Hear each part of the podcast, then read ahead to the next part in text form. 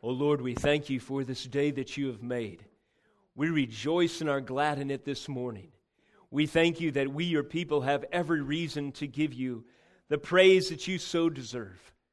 We only lack, Lord Jesus, the strength and energy and the words and the breadth, Lord, of the wealth of information with which to offer you that which you are so worthy. But we thank you, Lord, that we don't have to look inside ourselves to find some gift worthy of offering, but instead, what you have given to us, we offer back, Lord Jesus.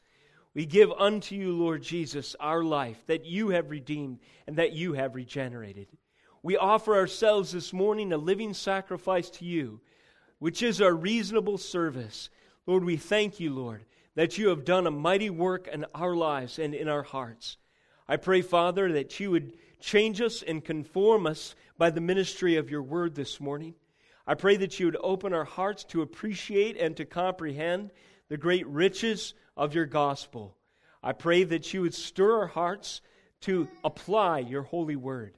I pray that as the day approaches, you would find us, your church, drawing near boldly and confidently through Jesus, our high priest, holding fast, Lord Jesus, without turning to the right or left or wavering, with confidence, our confession of faith. And Father, finally, that we would stir one another up to love and good works.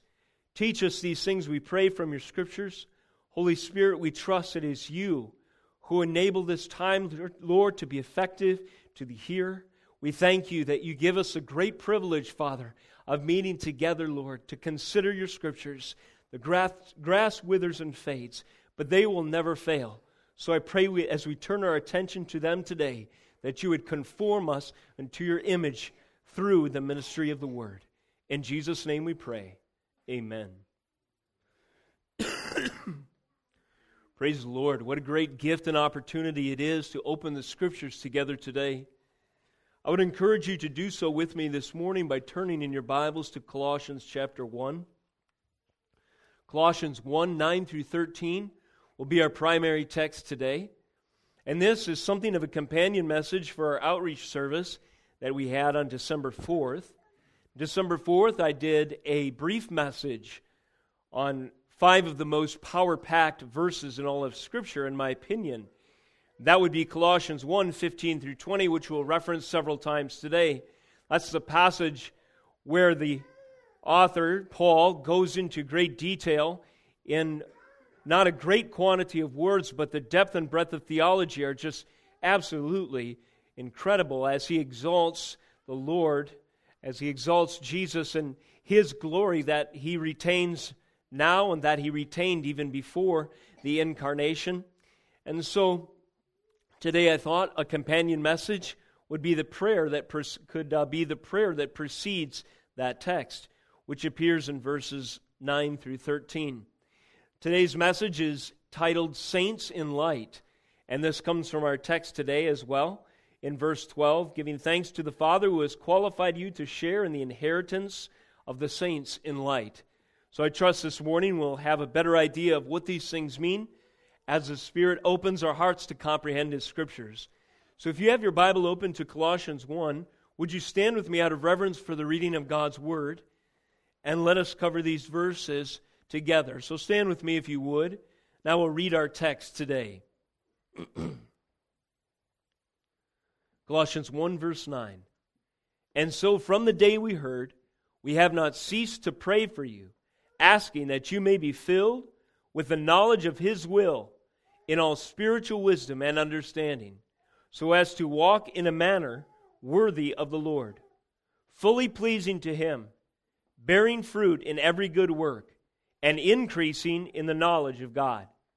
May you be strengthened with all power according to his glorious might, for all endurance and patience with joy, giving thanks to the Father who has qualified you to share in the inheritance of the saints in light, as he has delivered us from the domain of darkness and transferred us to the kingdom of his beloved Son, in whom we have redemption the forgiveness of sins.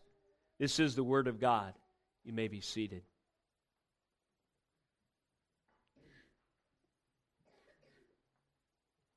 Paul's prayer here, in the context of the Colossian prologue, if you will, explores and applies the glorious transformational possibilities for believers predicated on the glory of Christ. That is to say, because Christ is so powerful and glorious in the sum of his being and character and work, the glory that he retained in his pre incarnate eternal sonship before he entered into his creation, the further glory, if it can be said, that he secured in his work in incarnation, is so great, is such a manifestly powerful reality in the life of a believer that it has profound transformational possibilities and effects for believers. Paul is, this is, Paul is not unfamiliar with this way of speaking or orienting either a prayer or an application point in his epistles.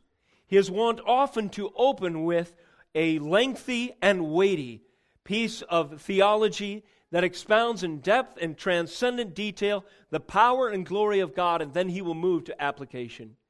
I find this so powerful because after thinking about and meditating on and considering the glory of God, in that he entered creation, for instance, moved heaven and earth to accomplish his great will, fulfilled every last prophecy down to the jot and tittle recorded in the Old Testament through the one perfect, sinless Lamb of God, Jesus Christ, suddenly perspective is brought to bear on our calling as Christians. It seems easier to comprehend success in standing in, a, or in standing firm in our faith, for example, or walking in a manner, as Paul often says, worthy of the Lord. This is the idea of, the, of our text even today. Our recent message, I mentioned briefly in introduction, from these verses, or uh, was from verses 15 through 20, where Paul magnifies the glory of Christ, astounding the reader with the range of Christ's pedigree from his pre incarnate glory to his glory secured by incarnation. He is, verse 15. Paul goes on past our passage today to describe he is the image of the invisible God, speaking of Christ, the firstborn of all creation.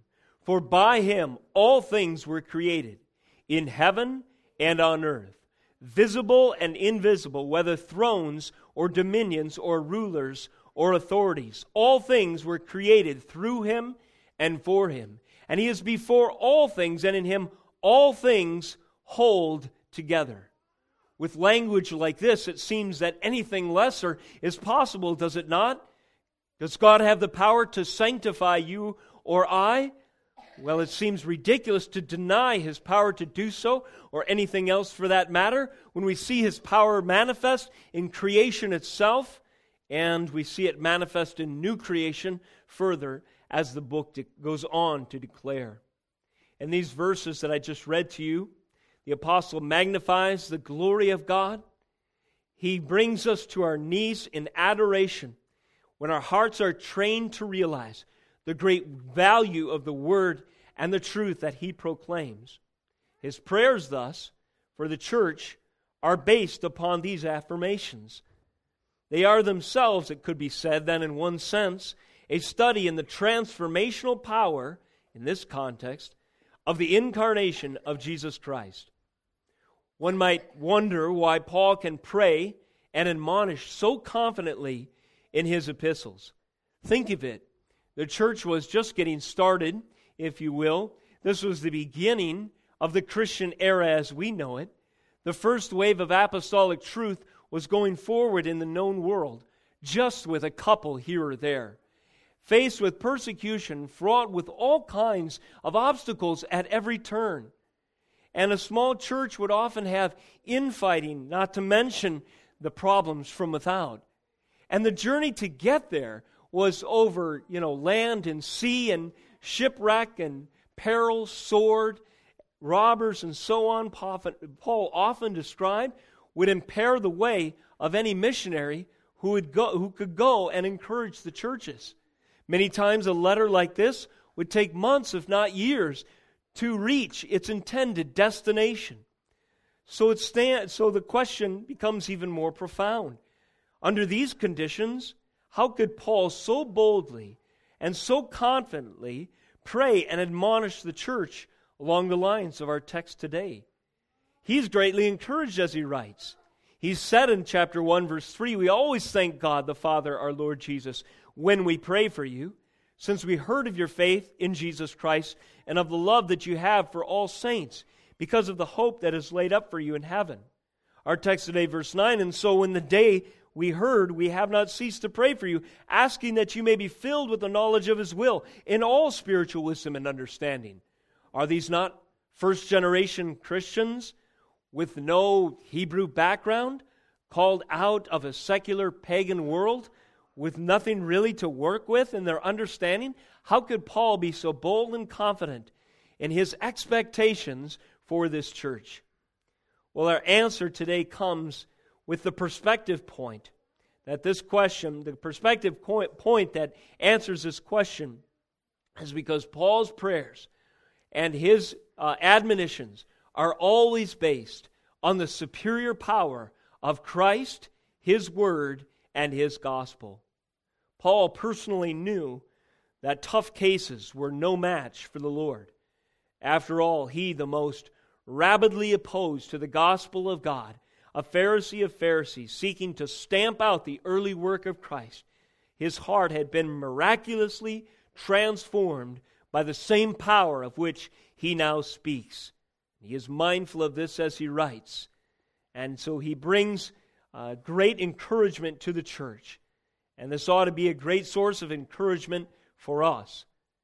Paul knew that tough cases were no match for the Lord. He's mindful of this in the context of this church. And today's message will be a brief exposition of Paul's prayer for the saints in Colossae. It's also a fitting prayer for you and I if you're in him today. And also this morning, after these, this brief expo- exposition, we'll close with a sample documenting of the testament or the testimony of the inheritance of the saints in light through redemptive history. So let me give you a brief structure for the remainder of my message today under this heading. Three themes outlining Paul's prayer for believers. Number one, be filled with the knowledge of his will. Number two, be strengthened with all power. Number three, be thankful for the inheritance of the saints in light. And then we'll spend a little extra time as we close this morning with a historical overview to give us an idea of what Paul refers to when he uses language like inheritance of the saints in light and being transferred to the kingdom of his beloved Son from the domain of darkness light and darkness, inheritance, and so on figure into the descriptive language. Beginning in verse 9 and 10, let us consider this theme be filled with the knowledge of His will. This is Paul's prayer for the church. Again, our verses today read verse 9 and 10 And so from the day we heard it, we have not ceased to pray for you, asking that you may be filled with the knowledge of His will and all spiritual wisdom and understanding so as to walk in a manner worthy of the Lord, fully pleasing to Him, bearing fruit in every good work, and increasing in the knowledge of God. A great prayer for us today. Great prayer for this new year as it approaches on our culturally as we turn a leaf on our calendar, as that we would be filled with the knowledge of the Lord's will. But notice as Paul expounds on the content, what is the content of God's will that Paul has in mind as he says this? Is it some mystical understanding for my own personal life? Like a person that I need to be involved with in some way, a relationship, a particular destination, a career path, vocation? Or is it something else? The content of, that Paul is referring to is the spiritual wisdom and understanding that is gleaned through the Scriptures. He says, And so from the day we heard, we have not ceased to pray for you, asking that you may be filled with the knowledge of his will in all spiritual wisdom and understanding.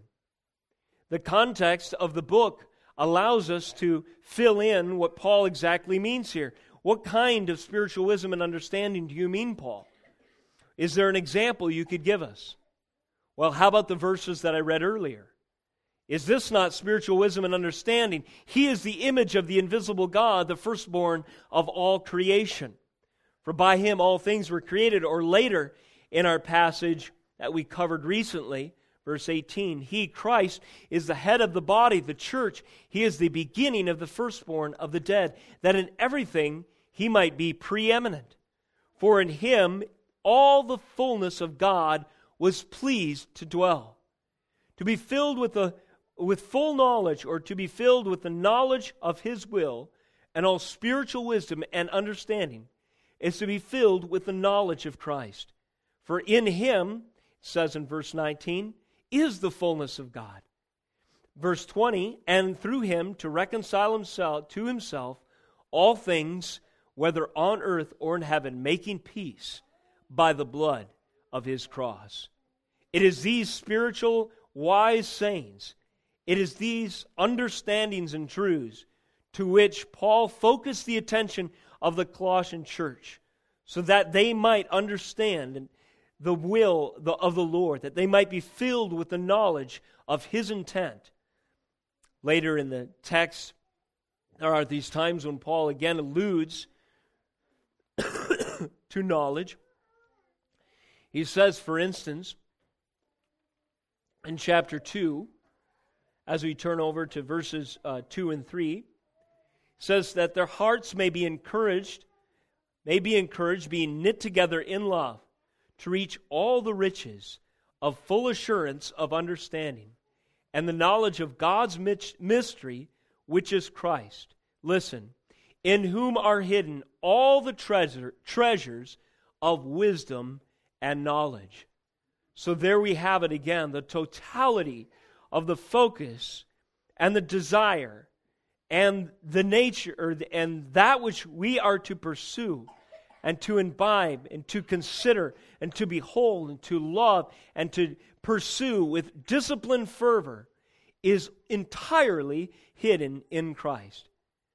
If we pursue Christ, we pursue everything worth pursuing. We pursue the knowledge of God's will. We pursue all things that apply uh, to that truth as well. Paul also says in the same chapter, chapter 2, verse 9, For in him the fullness of the deity dwells bodily, and you have been filled in him who is the head of all rule and authority. In him also you were circumcised, with a circumcision made without hands, by putting off the body of the flesh, by the circumcision of Christ, having been buried with him in baptism in which you are also raised with him through faith in the powerful working of God, who raised him from the dead. He goes on to describe some of the glories of salvation pictured in baptism and fulfilled in Christ. So, this is the content of the knowledge of God's will to which Paul turns the attention of the Colossian church. He seeks to, anyway, in his prayer. That is his deep desire. Second question is what is the aim what is the purpose of this knowledge quest? Well, that is clear in verse 10 of our text. So as to walk, that is, be filled with all the spiritual wisdom and understanding, so as to walk in a manner worthy of the Lord, fully pleasing to Him, bearing fruit in every good work, and increasing in the knowledge of God. So, the purpose of this quest is that we might capitalize on the transformational possibilities of the gospel, and it has a practical, outworking effect in our lives. We begin, as the book of Ephesians also echoes, to walk in a manner worthy of our call. We become more and more pleasing to the Lord in our pursuits and our actions. Our life changes to bear fruit according to the gospel. We become conformed to the image of the truth of God's Scripture to the extent in Paul's prayer that it affects every single one of our works, our efforts, is to be reformed. The power of the gospel is to touch every aspect of our lives.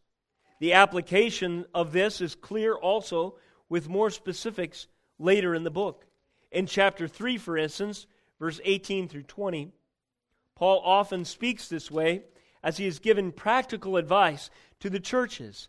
He says in 318, Wives, submit to your husbands as is fitting to the Lord. Husbands, love your wives and do not be harsh with them. So these two instructions, these two imperatives, are an example of a manner worthy of walk or of, of walking uh, uh, in a manner worthy of the Lord and being pleasing to Him and abounding in fruitful good works. Goes on to describe more family relationships. Verse 20 Children, obey your parents in everything, for this pleases the Lord. Fathers, do not provoke your children lest they become discouraged. So children are enabled, in the context of the scriptures, proclaimed and expounded to them, and through their parents' instructions and so on, to be changed as well. their behavior becomes more in keeping with that which God requires. Even slaves begin to obey in everything those who are their earthly masters, verse 22 but with sincerity of heart, fearing the Lord. Whatever you do, work heartily as for the Lord and not for men, knowing that from the Lord you'll receive the inheritance as your, your reward. You are serving the Lord Christ. So, this is an example of Paul's application and effect of the knowledge that we gain through the gospel. The knowledge that we gain will work its way out to affect our daily walk, walking in a manner worthy of the Lord, more pleasing to Him, and fruit bearing in every good work. Finally, in increasing in the knowledge of God. And in this last phrase, we see that there is a working together, a sort of synergy, if you will, of knowledge and action. Some have wrongfully tried to create a dichotomy between scriptural uh, doctrine the knowledge of the truth, and practical living. Uh, some may lean more one way than the other, or some might think that an emphasis on the one is to the detriment of the other. This is not Paul's thinking at all. For Paul, an emphasis on the doctrinal truth of the gospel and the scriptures will necessarily lead to right action. And then that right action, he goes on to say, will work itself out with an increase in the knowledge of God, a sort of snowball effect of godliness, where our understanding of the gospel affects our outworking of it, which encourages us to have more understanding of the gospel, which affects us in more and more areas of life. And in so doing, we become an answer to Paul's prayer for the church to be filled with the knowledge of his will. The second theme outlining Paul's prayer for believers is to be strengthened with all power. Verse 11, Paul prays, May you be strengthened with all power according to his glorious might, for all endurance and patience with joy. Of course, there is a grounding statement here as well. May you be strengthened with all power according to his glorious might. On the basis of something May you be uh, strong, immovable, steadfast, unhindered, and unshaken, and your commitment to the Lord. And what is the basis then of this strength of which Paul speaks? Is it a personal resolution, a doubling down on your self awareness and esteem and just personal resolve that I am going to make a decision and I am going to be very strong willed in my personality and grit my teeth and endure. No, this is not the ground of the strength to which Paul refers. He's not appealing to some innate source within us. Paul never does this. In fact, he knows that everything within us, like within him, is wicked in and of itself. Only that which is in us from Christ is worthy of note. May you be strengthened with all power according to his glorious might for all endurance, patience, and joy. It is an alien strength. It is a strength not our own. It is a strength that is granted to us from the outside, if you will. It is a strength that comes from the one who is powerful enough to create the heavens and the earth, things visible and invisible, thrones, dominions, rulers, and authorities.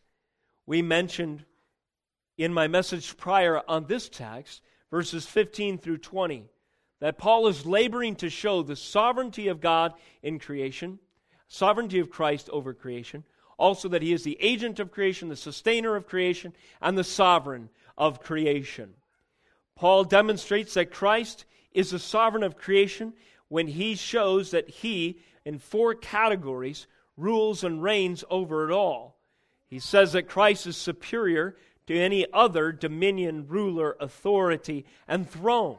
And when he mentions this, he exalts Christ in the minds of the hearers to where he writes to where he actually is, which is seated at the right hand of the Father, having received the kingdom from the ancient of days, placing now every one of his enemies under his feet, having absolute authority over everything. This is the strength to which Paul appeals when he prays, Be strengthened with all power. May you be strengthened with all power according to what? His glorious might. The glorious might of Christ demonstrated in his creating, sustaining, and governing all the universe. Powerful indeed. be strengthened with all power. What for? Secondly, under, under our second point, there is an endurance that is necessary. May you be strengthened with all power according to his glorious might for something for all endurance and patience with joy. There is a calling in the Christian life to suffer for the Lord's sake. Paul says as much in verse 24.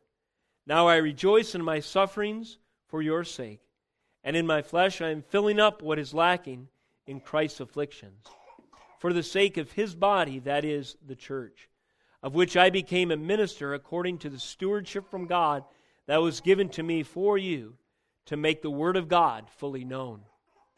If we join in part and in principle in Paul's call to make the Word of God known through our lives, there is a call to endurance that applies to us as well. It is difficult to stand on the Word and for the Word in a day where its foundations are challenged at every turn. We are mocked and derided for where we stand as Christians, not only and you know with some uh, private religion that we hold one day a week, but for those who are so bold as to actually be Christians, the way Paul describes, it is becoming more and more countercultural cultural in our secular day. We therefore have need of endurance, like Paul did, and like the church in Colossae no doubt did. The church in Colossae was no stranger to an environment of paganism. They needed to realize that if the strength that they could avail themselves of, what came from the power of the one who sustained the universe, that, that, that the endurance that they could glean from that source would lead them through any temporal sufferings that they could that foresee or have to endure on account of Christ's name. That source was sufficient and then some. It would always be the case. It was the case for Paul, it would be the case for the church. and praise the Lord, it is the case for us. Finally, under be strengthened with all power. The uh, last phrase of note is patience with joy. May you be strengthened with all power, according to his glorious might, for all endurance and patience with joy. For all endurance and patience with joy. And the idea here is that there are things that are anticipated at every era of God's redemptive plan until its full manifest fulfillment. The full eschatology of God's intentions has come to fruition. We are not in heaven yet. We are not in the new heavens and the new earth yet. There are things that we still wait for. But when we consider the source of our endurance, we can wait with patience and with joy. We can wait for the Lord to answer our prayers. We can wait for the Lord's return with joy. We can re- wait for His unfolding plan in our own lives to be revealed in due course with patience and with joy.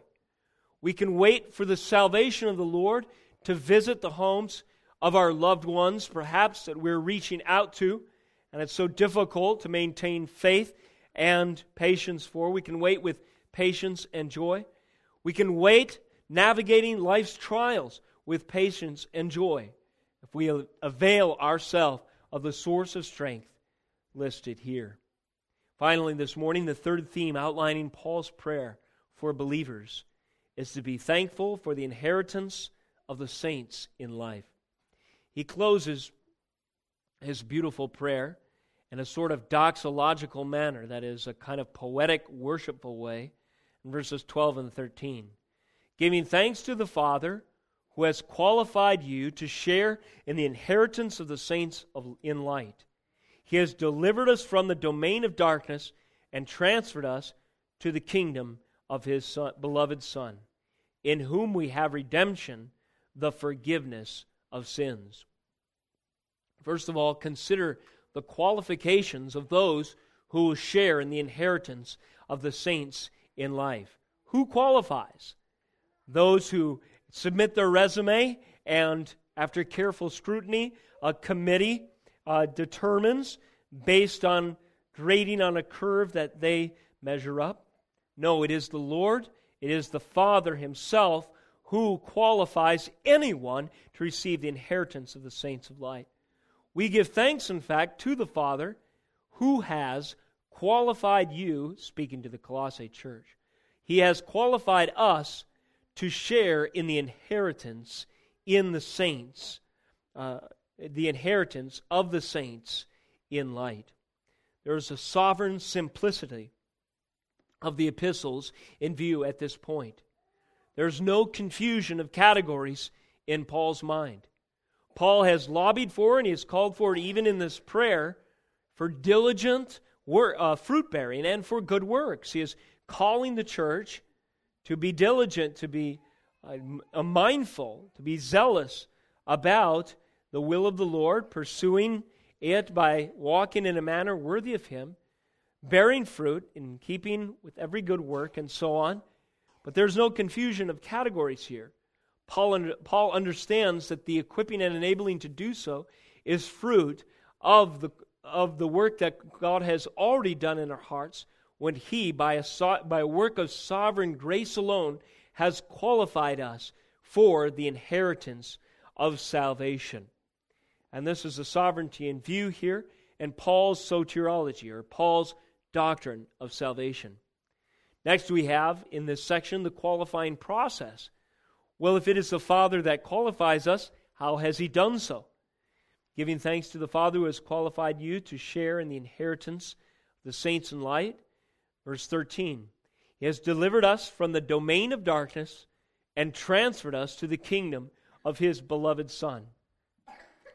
The Father, having rescued us, regenerate us, regenerated us, having delivered us from the domain of darkness, from the judgment that our sin deserved, from the cloud of evil thinking that invariably and inescapably plagues the unregenerate believer. God, having drawn us out, delivering us, delivering us from these chains, the domain of darkness, has in so do, doing qualified us for the inheritance. Not only has, has He removed that from us, expiated, taken away our sin and the wickedness, that plagued us and that was endemic to our nature. After all, as we read in other portions, all having sinned and fallen short of the glory of God are worthy of death. He has then done something positive, transferred us to the kingdom of his beloved Son. Removed the darkness from us, removed us from the darkness, and then placed us in the kingdom of his beloved Son. Under the domain the rule, the favor, the blessings and benefits of the rule and the authority and the glorious reign of Jesus Christ. There was a day in ancient Israel that was something of a golden age in Solomon's era, where other nations would stream up to the hill of the Lord, as it were, to hear of the great wisdom there contained, and to see for themselves, remember the Queen of Sheba, the great riches and the acquisition of wealth and wisdom that Solomon, by God's grace, was able to accumulate. And it was quite the spectacle The whole, world, the whole world, known world, so to speak, was interested in this. Now, this uh, glory faded, it waned.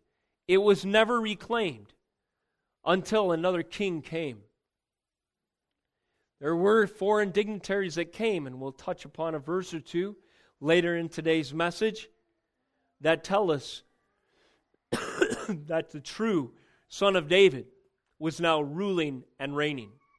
And if you thought the influence, the power, and the glory, and the majesty, the benefit, the inheritance, the overflowing blessings of being a citizen of the kingdom of Solomon would have been something to behold, it pales in comparison and is just a material picture and could only scratch the surface in one typological way of what is available in overflow and benefit and blessing and riches and inheritance of those who are citizens of the kingdom of Jesus Christ. And this is the message of Paul's words. Greatly encouraging words indeed. What does Paul mean by these words exactly? When he employs terms like darkness and light and inheritance. He says again, giving you or uh, qualifying you to share in the inheritance of the saints in light, he has delivered us from the domain of darkness and transferred us to the kingdom of his beloved Son.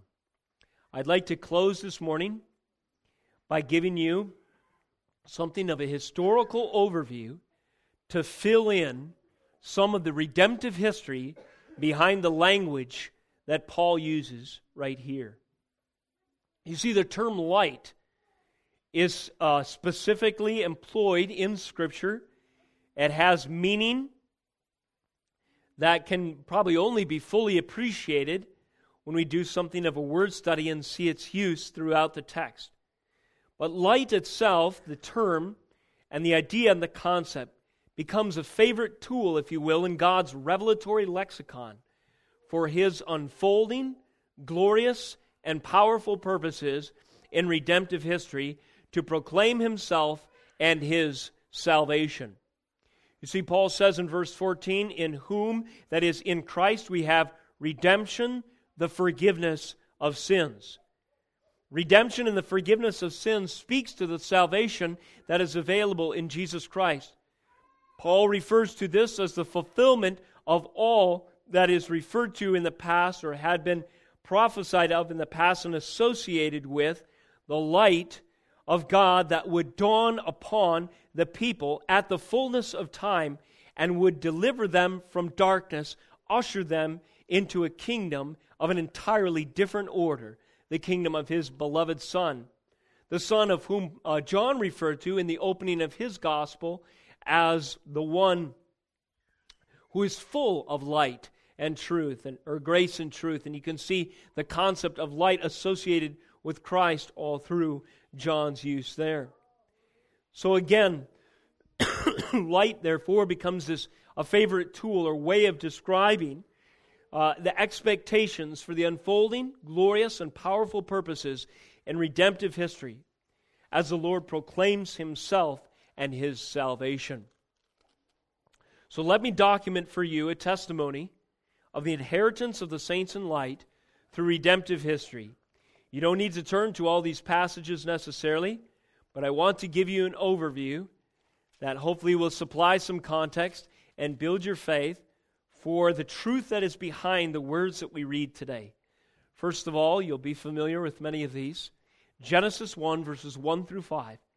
Let us note that the first testimony to the Word of God and the Spirit's work in creation was light filling the formless void. In the beginning, God created the heavens and the earth. The earth was without form and void, and darkness was over the face of the deep, and the Spirit of God was hovering over the face of the waters. And God said, Let there be light. And there was light. And God saw that the light was good, and God separated the light from the darkness. God called the light day, and the darkness he called the night. And there was evening, and there was morning, the first day. Light and creation in Genesis 1 1 through 5. Marching through the scriptures, I move us to Exodus chapter 13 this morning. Secondly, we see light, the use of light guiding the Exodus or guiding the way of Exodus. Exodus 13, 21 through 22. The history of God's people finds them leaving Egypt, sovereignly directed by God's hand, into the promised land, and he does so miraculously. The Lord went before them, verse 21, by day in a pillar of cloud to lead them along the way, and by night in a pillar of fire to give them light, that they might travel by day and by night. The pillar of cloud by day and the pillar of fire by night did not depart from before the people. We have light testifying to the Word of God, the origin of all material things at creation. We have light guiding the people out of bondage into the promised land in Exodus 13.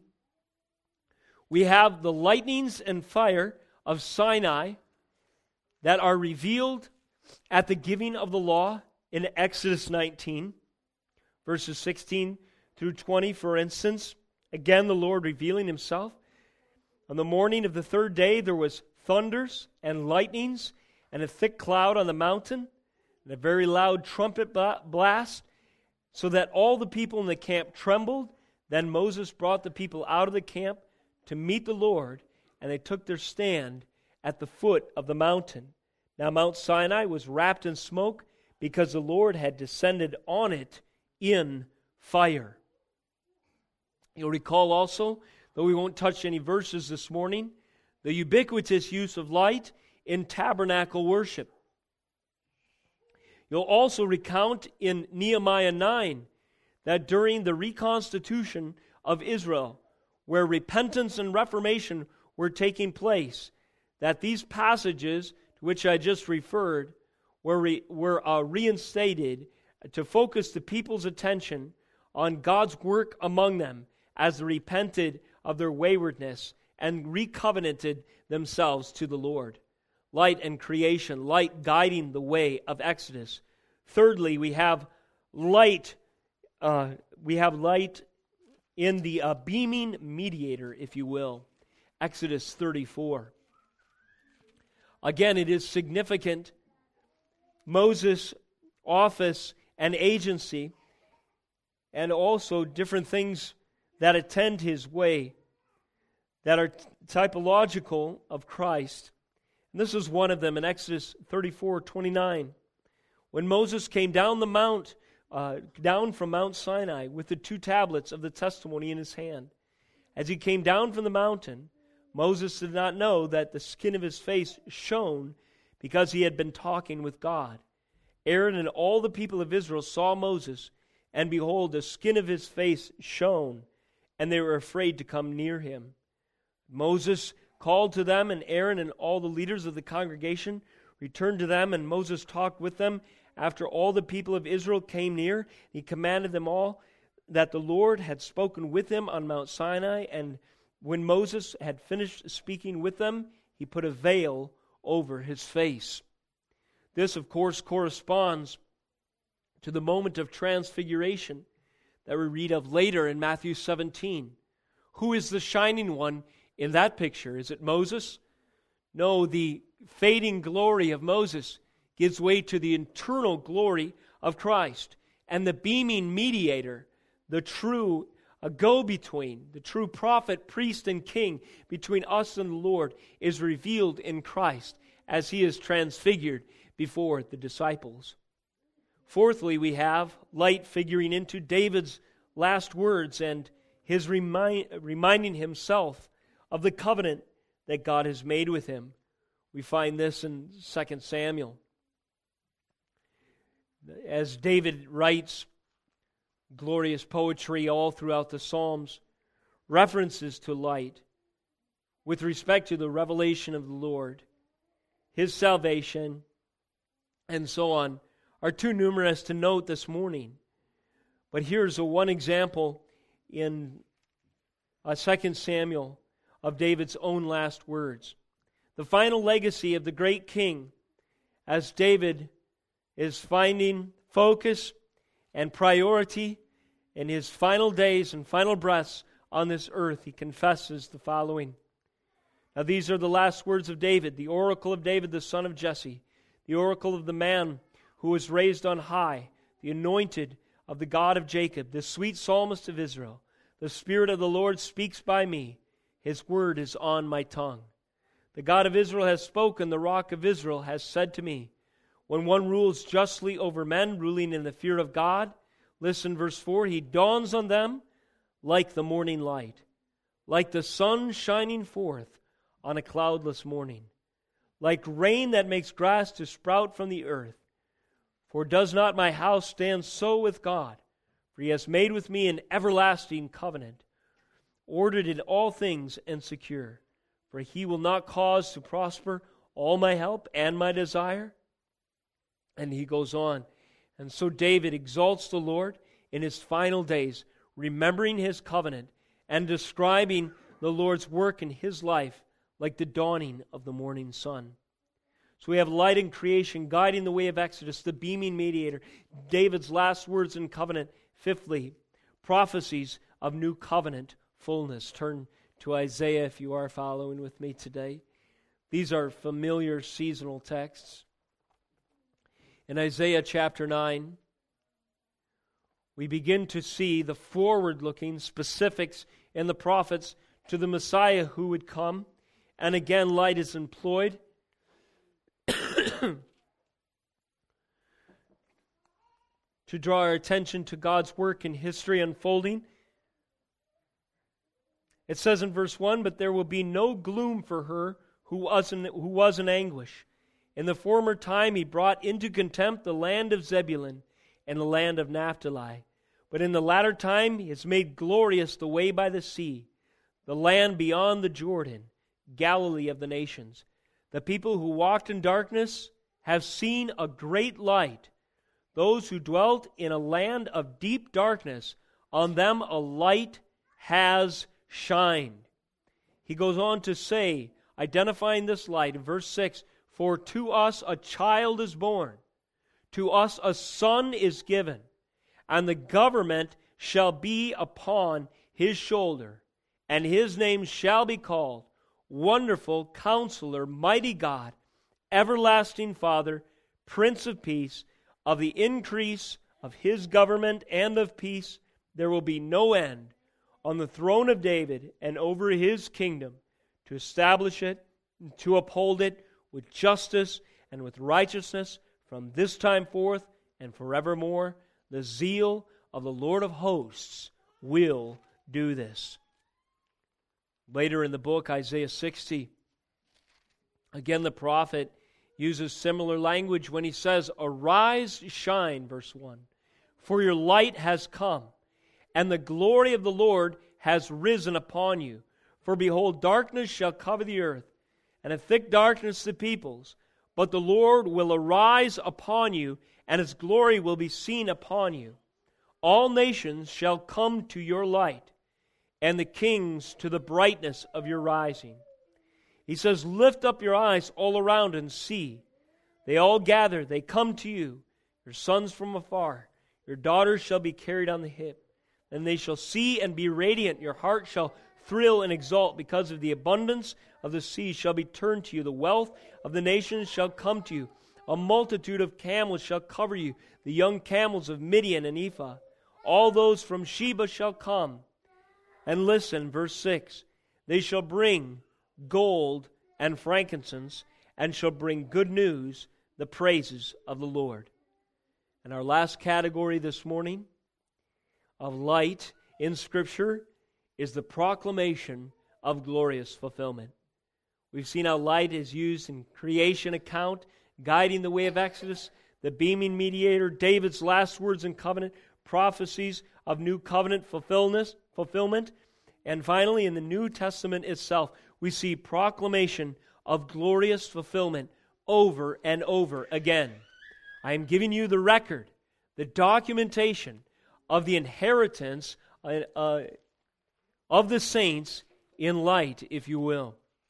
God, in Luke chapter 1, our first example this morning, Zechariah, his uh, faithless tongue has been loosed. As you recall, for some time he could not speak because he doubted the prophecy that his wife would conceive. Zechariah would be the father of John the Baptist. After his tongue was loosed, the first things out of his mouth were glorious prophecy. Not only did he assent to the truth of what the angel brought him, but he built upon this, upon this by declaring God's glory and the meaning of both John the Baptist, the arrival of both John the Baptist and Jesus Christ. And he closes his prophecy by saying, verse 78, back up to 76, you child will be called the prophet of the Most High. For you will go before the Lord to prepare his ways, to give knowledge of salvation to his people in the forgiveness of their sins. In verse 78, because of the tender mercy of our God, whereby the sunrise shall visit us from on high. This is the fulfillment of Isaiah 60 to give light to those who sit in darkness and in the shadow of death this is the transfer of the king, from the kingdom of darkness into the kingdom of light. That is possible now because of the incarnation, because God has brought salvation to us in Christ, preceded by John the Baptist, to give light to those who sit in darkness and in the shadow of death, to guide our feet into the way of peace. He was not the only one to prophesy along these lines the great, Simeon, the great prophecy of Simeon, the one who is waiting in the temple for the consolation of Israel in the next chapter. Rejoice to see the babe Christ as he was presented in the temple. It says, And he came in, the Spirit, to the temple, speaking of Simeon, verse 27. And when the parents brought in the child Jesus to do for him according to the custom of the law, he took him up in his arms and blessed God and said, Lord, now you are letting your servant depart in peace according to your word. For my eyes have seen your salvation that you have prepared in the presence of all peoples. And what is this? How does he describe this? Verse 32 A light of revelation to the Gentiles and for glory to your people, Israel. This man knew and staring into the eyes of this child, that through him would be a light of revelation to the Gentiles. He was not the only one privy to this knowledge, not just Zechariah, not just Simeon, but we go on in the account by two references, uh, to note two references in Matthew. The first one in chapter 2. In Matthew chapter 2, the fulfillment of many of these passages, like Isaiah 60 and so on, is specifically referenced in this event. Now, after Jesus was born in Bethlehem of Judea, in the days of Herod the king, behold, wise men from the east came to Jerusalem, saying, Where is he who has been born King of the Jews? Notice, for we saw his star when it rose, and have come to worship him. There is a heavenly light, a celestial body in the sky that is guiding Gentiles to the King of Kings. And so they follow. Now, the prophecy comes that he would be born in Bethlehem. They have this meeting with Herod. They hear instructions in a dream and so on. After listening to the king, in verse 9, they, the wise men, went on their way. And behold, the star that they had seen when it rose went before them until it came to rest over the place where the child was. When they saw the star, they rejoiced exceedingly and with great joy. And going into the house, they saw the child with Mary his mother, and they fell down and worshipped him. Then, opening their treasures, they offered him gifts gold and frankincense and myrrh, a direct fulfillment of Isaiah 60.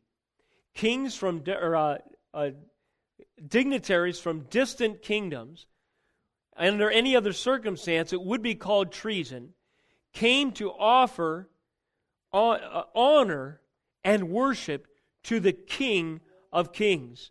They fell down before the child, offered him these expensive gifts, and they worshiped him, declared unto him their allegiance, and they were led there by a light in the heavens.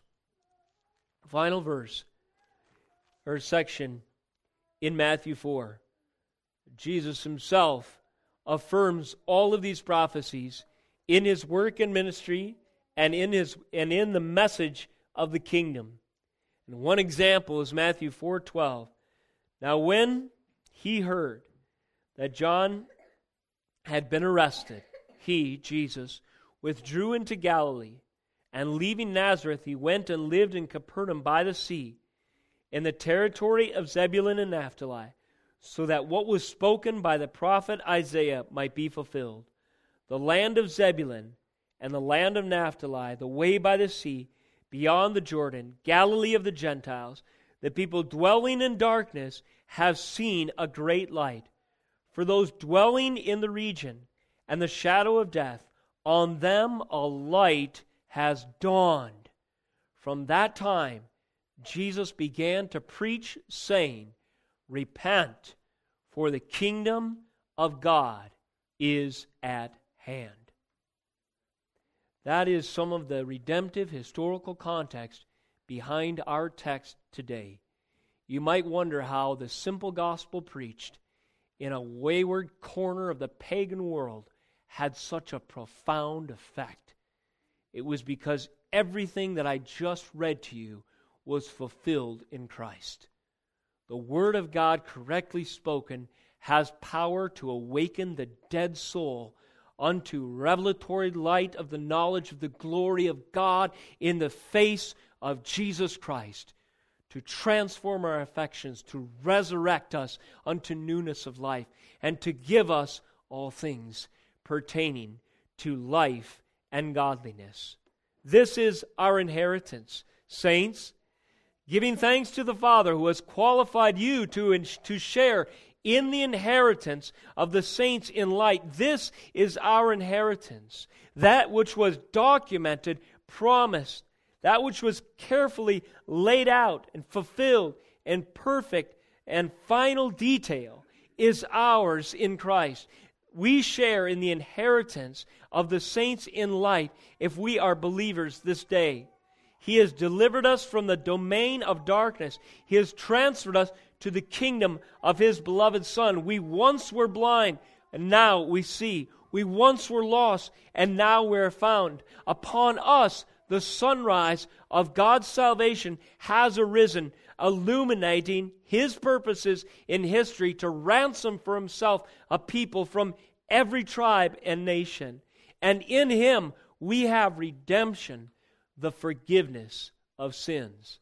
Praise his holy name. Let's pray. Oh, Father, we thank you for the great riches of the inheritance that we have in you. I pray today, as we've touched on many points in your great scriptures, that you would take them from the pages and write them upon our hearts. May they conform us, as Paul prayed for this church, Lord, to walk in a manner that is worthy of you. Lord, I pray that you would continue to encourage and strengthen us, not only to endure, but also unto fruitfulness, as these words also describe. Lord, I pray that we would set our mind and our attention. If we lack, Lord, zeal, and if we see the way, waywardness of sin encroaching in our lives, our thoughts, our desires again, I pray that we would return in our meditations to the greatness of our God. Lord, lay down in these immortal words, and that we would find in them a refuge and of eternal joy and strength, so that we may never waver in our call to honor you and serve you until the day you call us home or when you return. In Jesus' name we pray. Amen.